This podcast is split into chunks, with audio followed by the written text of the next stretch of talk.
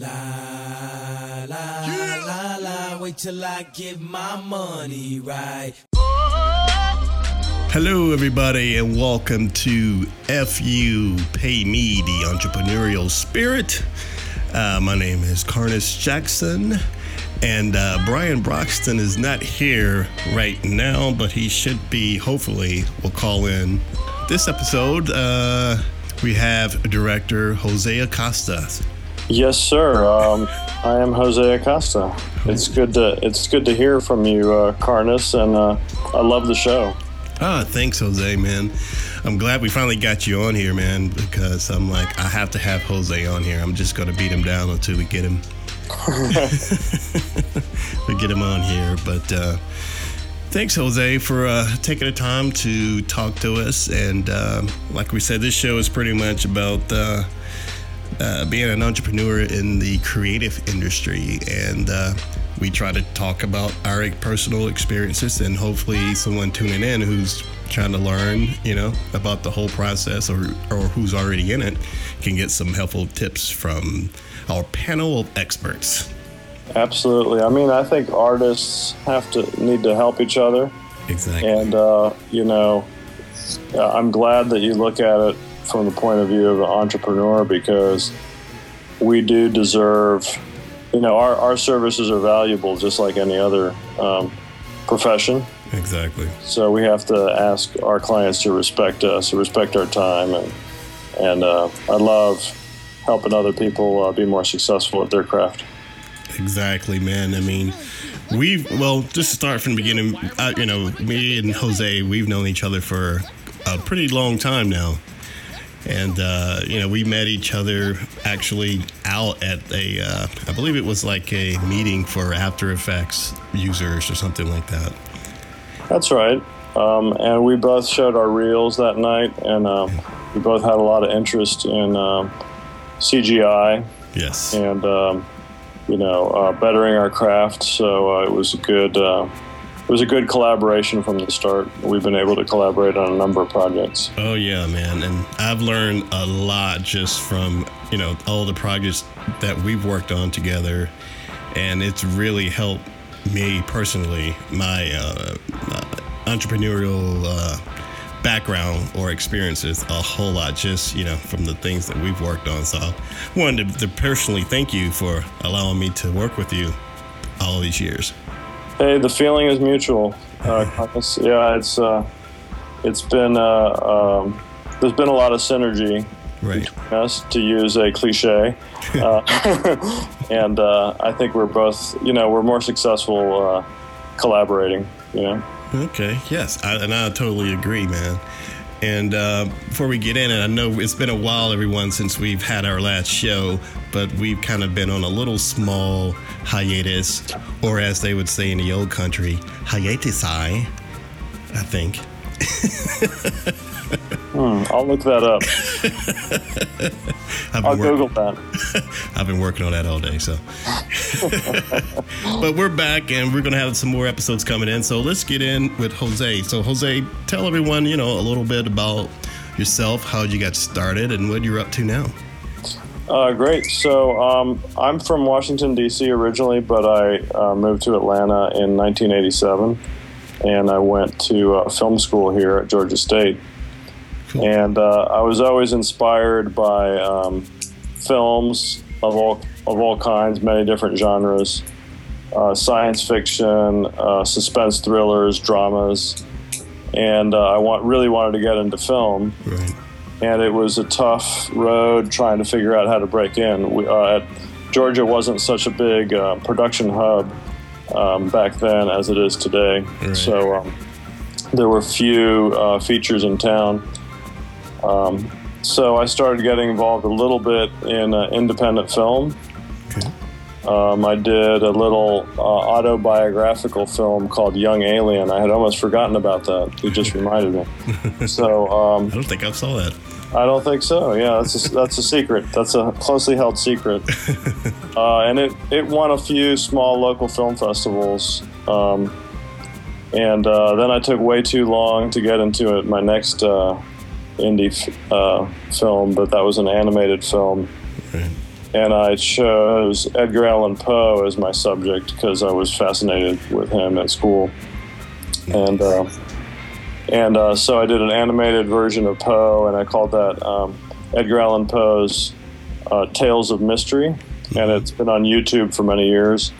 Um, and you can see it there. It gets uh, every Halloween. It gets a lot of hits. Ah, cool. Cool. Uh, but um, after uh, you know freelancing, teaching, doing a lot of different things, um, I got an opportunity to work on an animated show called Salsa. okay. It was on uh, Georgia Public Broadcasting. hmm This was in the late '90s, and we ended up winning a lot, uh, a, a lot of awards for that show. And I got an Emmy in '98 for my animation work. So it was exciting uh, to get a regional Emmy. Oh yeah. And it, I thought, oh, it's all going to be a piece of cake from here on out. People will just know I'm an award-winning animator, and uh, doors will open. well, it was uh, it was still a tough a tough road, as as you can imagine. Oh yeah. So uh, getting uh, more TV shows and things like that was um, not as easy as I had hoped. And uh, what I ended up doing was going over to uh, the Home Depot headquarters, which is here in Atlanta, in uh, Smyrna, and uh, working as an art director there. Uh, for several years, where I got more involved with multimedia production as well. Uh, we still did character animation in 3D. We did Flash development. Yeah. Um, after Effects, uh, Premiere, a lot of the things, you know, built my skills in a lot of areas and did a lot of creative direction and um, project management type of work. So that helped me uh, prepare me, you know, having a full time job for a period of time. Um, it's not for it's not the best situation for a creative person because we like, you know, excitement and Yeah. change. You know, we thrive on change, creative people. Yeah. So it's hard to get that in a corporate environment. So eventually I left, but I had gained a lot of skills at that point. And then I launched uh, Double Raven, which is my production company. Okay. And uh, in 2004, and uh, at that point, we were focusing more on animation still, as well as multimedia development. Um, and um, it was it was a nice, um, you know, we we were profitable our first year, and uh, we've been in business for 11 years. So it's been a it's just been a great ride. I can't complain at all. Uh, it's been you know, it's not easy to start a small business. Uh, most of them fail, Right. and uh, I know. we're lucky. We're we're still got the doors open, and we're still uh, doing exciting work and uh, getting better at you know at what we do every day. So, um, you know, I started doing agency work at that point, which was exciting. Um, some small ad agencies started using uh, our services, and then in uh, 2007. Uh, an ad agency called StudioCom took me on and um, brought me on board as the director of broadcast. Right. Um, so we did broadcast design and we did a lot more uh, live action shooting, editing. I had always been involved with shooting and, and directing, Uh huh. but this was the first time I really got a lot more work in as a producer, director, uh, and director of photography. Nice. Um, so when I left StudioCom approximately 2009 um, and relaunched Double Raven, I had much more experience as a director. I had a lot more industry contacts, and I had, you know, contacts and experience with ad agencies. So that was a big plus. yeah. Um, at StudioCom, we did a, a really big project for Ferrari, and we also had um, Coca Cola and uh, Dunkin' Donuts, um, yeah. Activision, a lot of really great clients, um, uh, Mattel. So um, we we got to work with great internationally known brands and um, shoot for you know shoot some some things that I'm still very proud of. Oh yeah. And uh, one of the things I decided at StudioCom, because I had a, a chance to kind of create the pipeline, is I said, hey, let's go with the, the latest technology and, and skip a generation. And I, we started shooting um, data as soon as that workflow was available. So if anyone remembers the uh, the Panasonic HPX 200 was one of the first cameras out Right. with um, that would record on data cards Right. and uh, no more videotape. And I said we're going to have a tapeless workflow, Yeah. and we kind of figured that all out, ironed out all the kinks, and uh, and then when Red came out with their cameras, um, we were ready to take you know to take it to the next step. Right. And I didn't know that you started shooting without tape when you were at StudioCom. I didn't know that. Yeah, that's right. Um, I kind of saw like people, you know, for a long time there was this big divide between film and videotape, and you know everyone said, well, videotape's never going to have the quality of film. Film has a different frame rate. It has a chemical process. It has a different look and feel, and you know it's it's classic Hollywood Right. versus like kind of your local television look. Right. Um, but then a lot of things have changed in the last uh, 10 or 15 years where um, many big Hollywood films obviously now are shot digitally.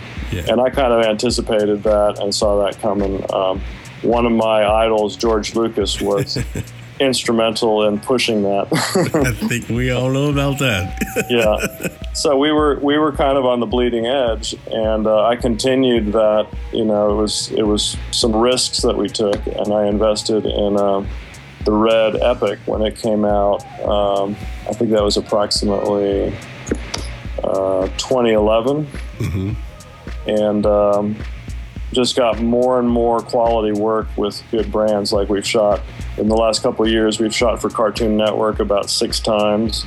Oh, Um, CNN, Weather Channel, um, Ford spots, Right. uh, Coca Cola. yeah.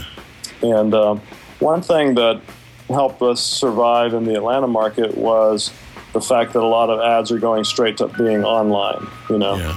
So it's not necessarily uh, big national spots on the traditional channels, Right. But it might be a Coke spot for the web.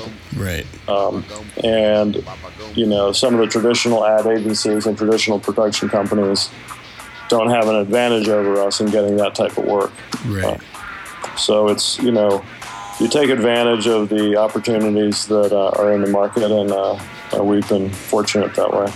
That's good, man, because I, I have noticed that even when I was freelancing at a at a couple different agencies where they wanted to do more motion stuff and film stuff, but they really didn't have the the uh, uh, resources to do it. So they would either hire freelancers or go and look for outside, you know, local shooters and. Uh, and uh, you know things like that to get that up. But I did Uh-huh. notice that that was a huge thing here in Atlanta that was starting, like you said, a few years ago. Actually, maybe you know, Yeah. ten years ago. And I'm glad to see that it's still Yeah. uh, a big demand.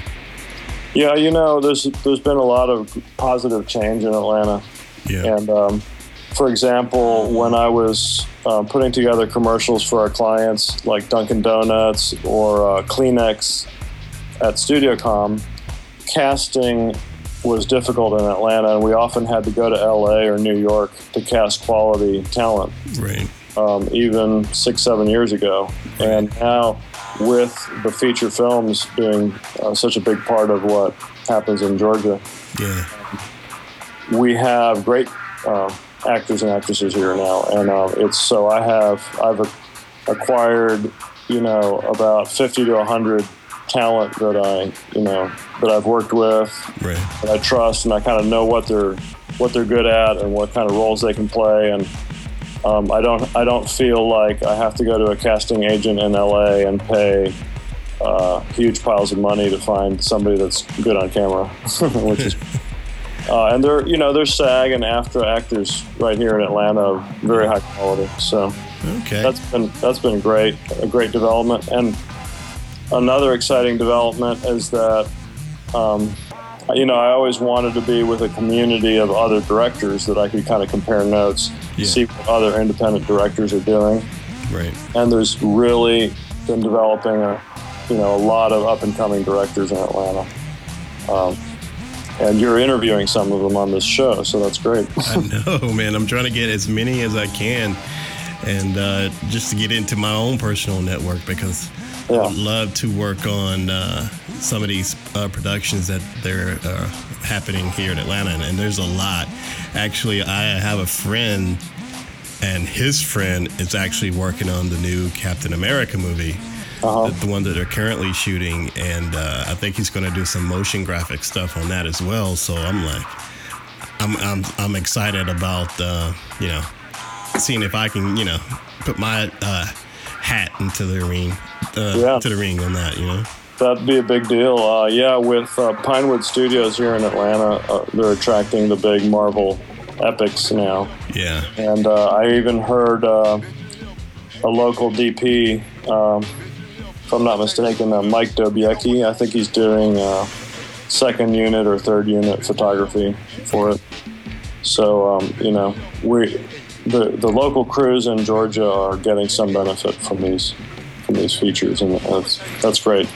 That is great, man. They're yeah, they're constantly shooting. I actually saw them shooting uh, Alvin and the latest Alvin and the Chipmunks uh, movie right outside of my work at my uh, window at work. So that was pretty interesting, just because they had the whole thing where I guess they were coming up to a big premiere and they drove up in this Mustang, and I guess the Chipmunks came out and they had their whole entourage.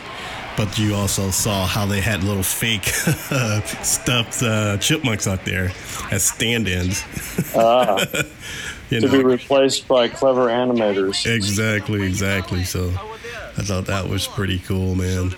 And uh, they're also building another big uh, movie lot here, right off of uh, 285, if I'm not mistaken, right on the inside of the perimeter. That's right. I I've heard a lot of excitement about that. It was, it's in the old GM plant, I believe, right? And also, uh, they built a studio in the old Lucent uh, uh, plant. Uh, it was part of AT and T, I think. Uh, Okay, also off of 85. So cool. yeah, a lot of things happening. Um, so one of the exciting things we've been working on for the last two or three years is um, I wrote and directed a TV pilot, a one-hour drama. Okay, Um, I wanted to tell you about. It's Poe's Mystery Theater. It's also about Edgar Allan Poe, right. and we have a very active Facebook page on it. Um, if you look up Edgar Allan Poe's uh, Mystery Theater, you'll find it on Facebook. Cool. but uh, we kind of post all the latest announcements there. And we've already actually uh, not only shot and edited the show, but we also piloted it on, on broadcast television Yeah. uh, last October, uh, 2014. Uh, Georgia Public Broadcasting. That is correct. Um, two two nights on the the weekend of Halloween, the last week of um, October. That's cool, man. That is very Yeah. cool. Actually, I recorded that show, so and Oh, I, good. and I still have it on my DVR. I can't bring myself to delete it. Oh, well, thank you, man. Um, I mean, if you'd like to purchase it, you can also purchase it on Vimeo on demand. Oh yes, you Vimeo on demand. Nice. Check Yeah. it out. It's definitely worth check it out. It's very impressive piece. I know how much uh, blood, sweat, and tears you put into the project, man. And uh, Yeah. you know, Well, thanks. There was there was so many people that worked on it. The oh yeah. I can't believe how long the credit list ended up being. but uh, we had a super talented cast. Uh-huh. Not only uh, the actor Paul McLean played Edgar Allan Poe. but he did Well, a great job. I thought. Yeah, he kind of transformed himself. He was actually blonde, and uh, we even dyed his hair, and he grew grew the mustache. And uh, he teaches at a high school, and uh, he was dreading going back in front of his uh, students with the dyed hair. He was like couldn't wait to get uh, back to his normal look. but uh, he really enjoyed the part, and uh, you know, really, really prepared for it. He was he's a stage actor, so he does a lot of Shakespeare Right. of uh, drama. And then we had a very talented actor, uh, Keith Brooks, play the, the main villain. And he's uh, he was a regular on The Walking Dead uh, a little bit later after he did our show. I saw one episode with him, and I was like, "Oh my god, I know him." Yeah, that's Keith Brooks. He's super talented. Uh, Yes. One of the one of the really the biggest um, up and coming actors out of Atlanta, and he's been on the show Constantine. Really? and yeah, he's uh, he's got a number of TV roles. He, he also played a, a role on uh, From Dusk Till Dawn, the TV, The TV version series? of it. Yeah, the series version of it. Wow, I didn't know he was on that as well. Yeah, and he used to be on Drop Dead Diva. Apparently, Oh, okay. I haven't I haven't seen all of them, but yeah, he's always got new projects underway. Okay. Um, And then our, our female lead, uh, Carrie Ann Hunt, played um, Virginia Poe. Who, by the way, the character in our show, she she married Poe when she was 13, and they were first cousins. So it's this weird relationship, you know. that is weird. That's some kind of Jerry Lee Lewis type thing. Yes, there, you go. there you go. And uh, so we needed an actress that could really, you know, sell that and enjoyed the part and was enthusiastic about it, and she really loved the part and um, did a great job with it. So, uh, but she's been very successful lately. She's on um, uh, Magic Mike XXL that just came out in theaters, so a big national movie. Yeah, I, I saw her uh, a post that um, she had on Facebook, and you know, I saw her there at the red carpet at the premiere of it, and I was like, wow, you know, Yeah, she, she's pretty big deal. yeah. I was like, look at Jose setting careers in motion. Yes. I'll be, you know, uh, my other idol, Martin Scorsese, you know, he was always, he would never win any awards, but all his, and, and actually his films weren't even that profitable for a long time, Okay. uh, but all his actors were winning uh, Oscars. so maybe that's the phase I'm in. I'm so it's like I must be doing something right because my actors are all very successful. Exactly. Uh, she, uh, Carrie Ann was also on uh, Sleepy Hollow, the TV show. Okay. Um, So she's had, um, you know, a number of appearances in, in different shows lately too. Okay. Nice. Yeah, it's been a great ride, and you have so many talented people. I mean, I couldn't name all the people on this on your show because we'd take up the rest of the, the time. well, that's a, that's an interesting question that I have. I mean, you had so many talented people, and you know, and the production of the whole thing looked so authentic. I mean, it looked like a very expensive production. I mean, could you explain how? I mean, did it did it break the bank, or how did you uh, were able to pull that off?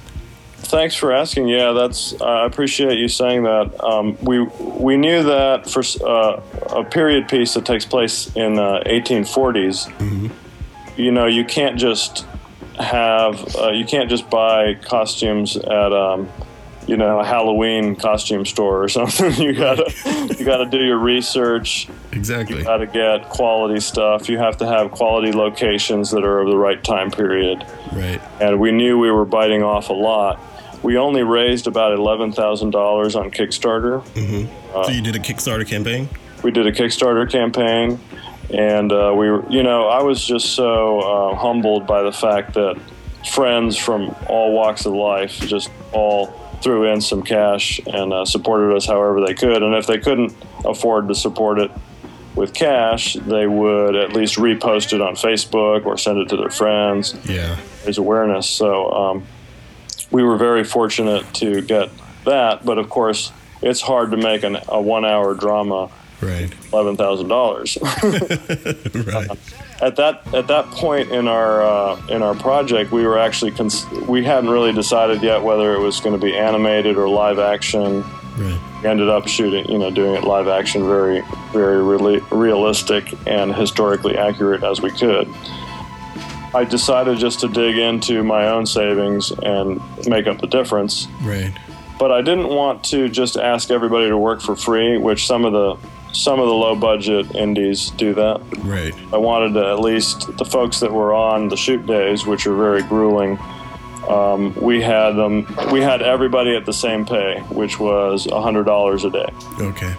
um, and that was, you know, a lot of people were excited and thrilled. Sometimes even taking time off from their regular job, Right. uh, or even other, you know, other features or TV shows. Wow. Um, so that was also very humbling to see people that were enthused about the project, looked at the script, saw the other talented people that were working on it, and that just built momentum. Wow. So we shot for six days in uh, 2013, and then four additional shoot days in 2014 that we did some pickups. Pretty sure you must had to really stick to a real tight schedule. Oh, absolutely. We, you know, they say you can do about five to seven setups a day. Yeah. Um, on green screen day, I think we did 17 setups one day. And that's why I wanted to at least pay folks enough and feed them well. You know, that's the other rule is when you're putting together a live action production, Right. the crew, you got to keep your crew happy. Oh yeah. Provide them with a good lunch and um, not, you know, even though you're trying to get a lot done in a day, it doesn't mean that everyone can just work without eating and, you know, taking a break every once in a while. So, Yeah, that is very important. You have to feed people. you want them to be happy. yeah. So the the concept of keeping everybody hydrated. No, you don't want anybody passing out from heat exhaustion on set. Right. We, you know, a lot of things fell into place. The the in, when we shot in 2013, we needed a very wintry exterior environment, mm-hmm. and we shot at a at a um, graveyard, uh, Myrtle Hill. Uh, it's Yeah. in Rome, Georgia. Yeah. a beautiful, um, it, and it is old enough to be in the in the show. It's very an 1800s era graveyard. Okay. So we were expecting, you know, like early December that it was going to be freezing, and we were just fortunate we had like the warmest December ever, and we were comfortable outside. Uh, I remember that. Yeah, so everything fell into place. Uh, and then when we did uh, pickup shoots, we were mostly interiors. okay. Um, but we shot in the summer. We did have some um, some hot exteriors. Right. uh, but it was it was all manageable and uh, we made it work. Well, I was going to ask uh, a lot of a lot of the sceneries shots that you had, that you know, location shots that you had, were pretty uh, impressive. And uh, and you know nothing really stood out that you know like oh you know that doesn't look like you know post Yeah. uh, post time post era. So how were you able to you know get those locations and, and have them work with you in your production like that?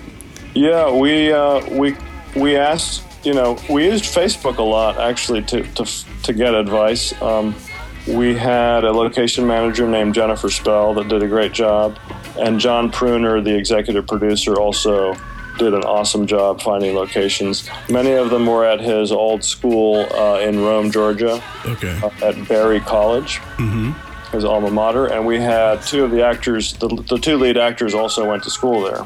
Okay. So we had an inn with Berry College that has beautiful historic uh, buildings, Right. and then we also shot at a place called the Carl House that uh, was recommended to us by a location scout, Okay. and that is a um, uh, an 1800s era um, home that's been restored in uh, Auburn, Georgia. Oh, cool. Yeah. So, uh, and then we also went, Jennifer Spell, being the location scout, also wanted to shoot in her childhood home, which was also an antebellum style Nice. mansion. Right. And we went down um, to, um, to, it was uh, West Georgia, kind of halfway to Savannah. Hazlehurst uh, was the town. And uh, we went to her uh, home there, the Spell House, Okay. and uh, shot a lot of exterior. We actually had horse and buggy there. Oh, cool. And uh, by the way, all the costumes came from Warner Brothers. Most of the lead costumes came from Warner Brothers in LA. really? Um, yeah, because we wanted, you know, if we couldn't afford to tailor everybody Yeah. original wardrobe, which is what, you know, the best way to do it. Right. But we wanted at least to have authentic uh, costumes. How do you do that? I mean, do you just call them up and tell them, you know, that they le- We- rent it out or? We had a wardrobe designer uh, from LA, and she really recommended that we use Warner Brothers. Okay. Fortunately, I had used Warner Brothers before for wardrobe on a commercial, Okay. so I was kind of familiar with that process, and uh, I got cr- applied for credit with them, and we were able to do it. oh, nice. You know, get if we ever get uh, if we get a green light, when we get a green light on the show, we'd like to shoot 13 episodes, and at that point, it would be great to just tailor costumes to each actor and uh, yeah. you know, and really, you know, and own the wardrobe instead of have to rent it. Nice. So you are uh, still actively um, trying to get the series uh, picked up and distributed? Yeah, absolutely. Um, we're, our next step, uh, we kind of have gone through the the process of trying to get it picked up by one of the major cable networks Yeah. or uh, or broadcast networks like PBS, and we haven't we haven't hit that goal. So our one of the next steps I want to do is um, look for online distribution. Um, IndieFlix is the next one on my list Okay. uh, to try to work something out with. Okay. And um, you know, we know that we can get online. We're we're online right now uh, on Vimeo on demand, right. Um, but uh, we want really uh, a bigger channel that has more traffic on it, like uh, Netflix Right. or IndieFlix or something like that. So um, we're going to keep knocking on doors, um, and we have a new opportunity that just emerged where uh, the we're going to submit to the Atlanta Film Festival. Um, the film festival traditionally is only for films, not TV pilots. But they saw a need because a lot of the local directors um, are, you know, have indie uh, TV pilots Right. and uh, because we're interested in you know bringing more work to Atlanta Okay. and uh, producing series, original series, um, you know Yeah. that are that are started here. Yeah. So uh, they've changed. Uh, they have a new category in the festival uh, for for TV pilots. So we're going to participate in that. Um, that should put you know some more eyes in front of our our show. Um, and you know maybe give us a chance to uh, get distribution. So This has been part one of our interview with director Jose Acosta. We will have part two coming very soon, so please check back. Thank you for listening.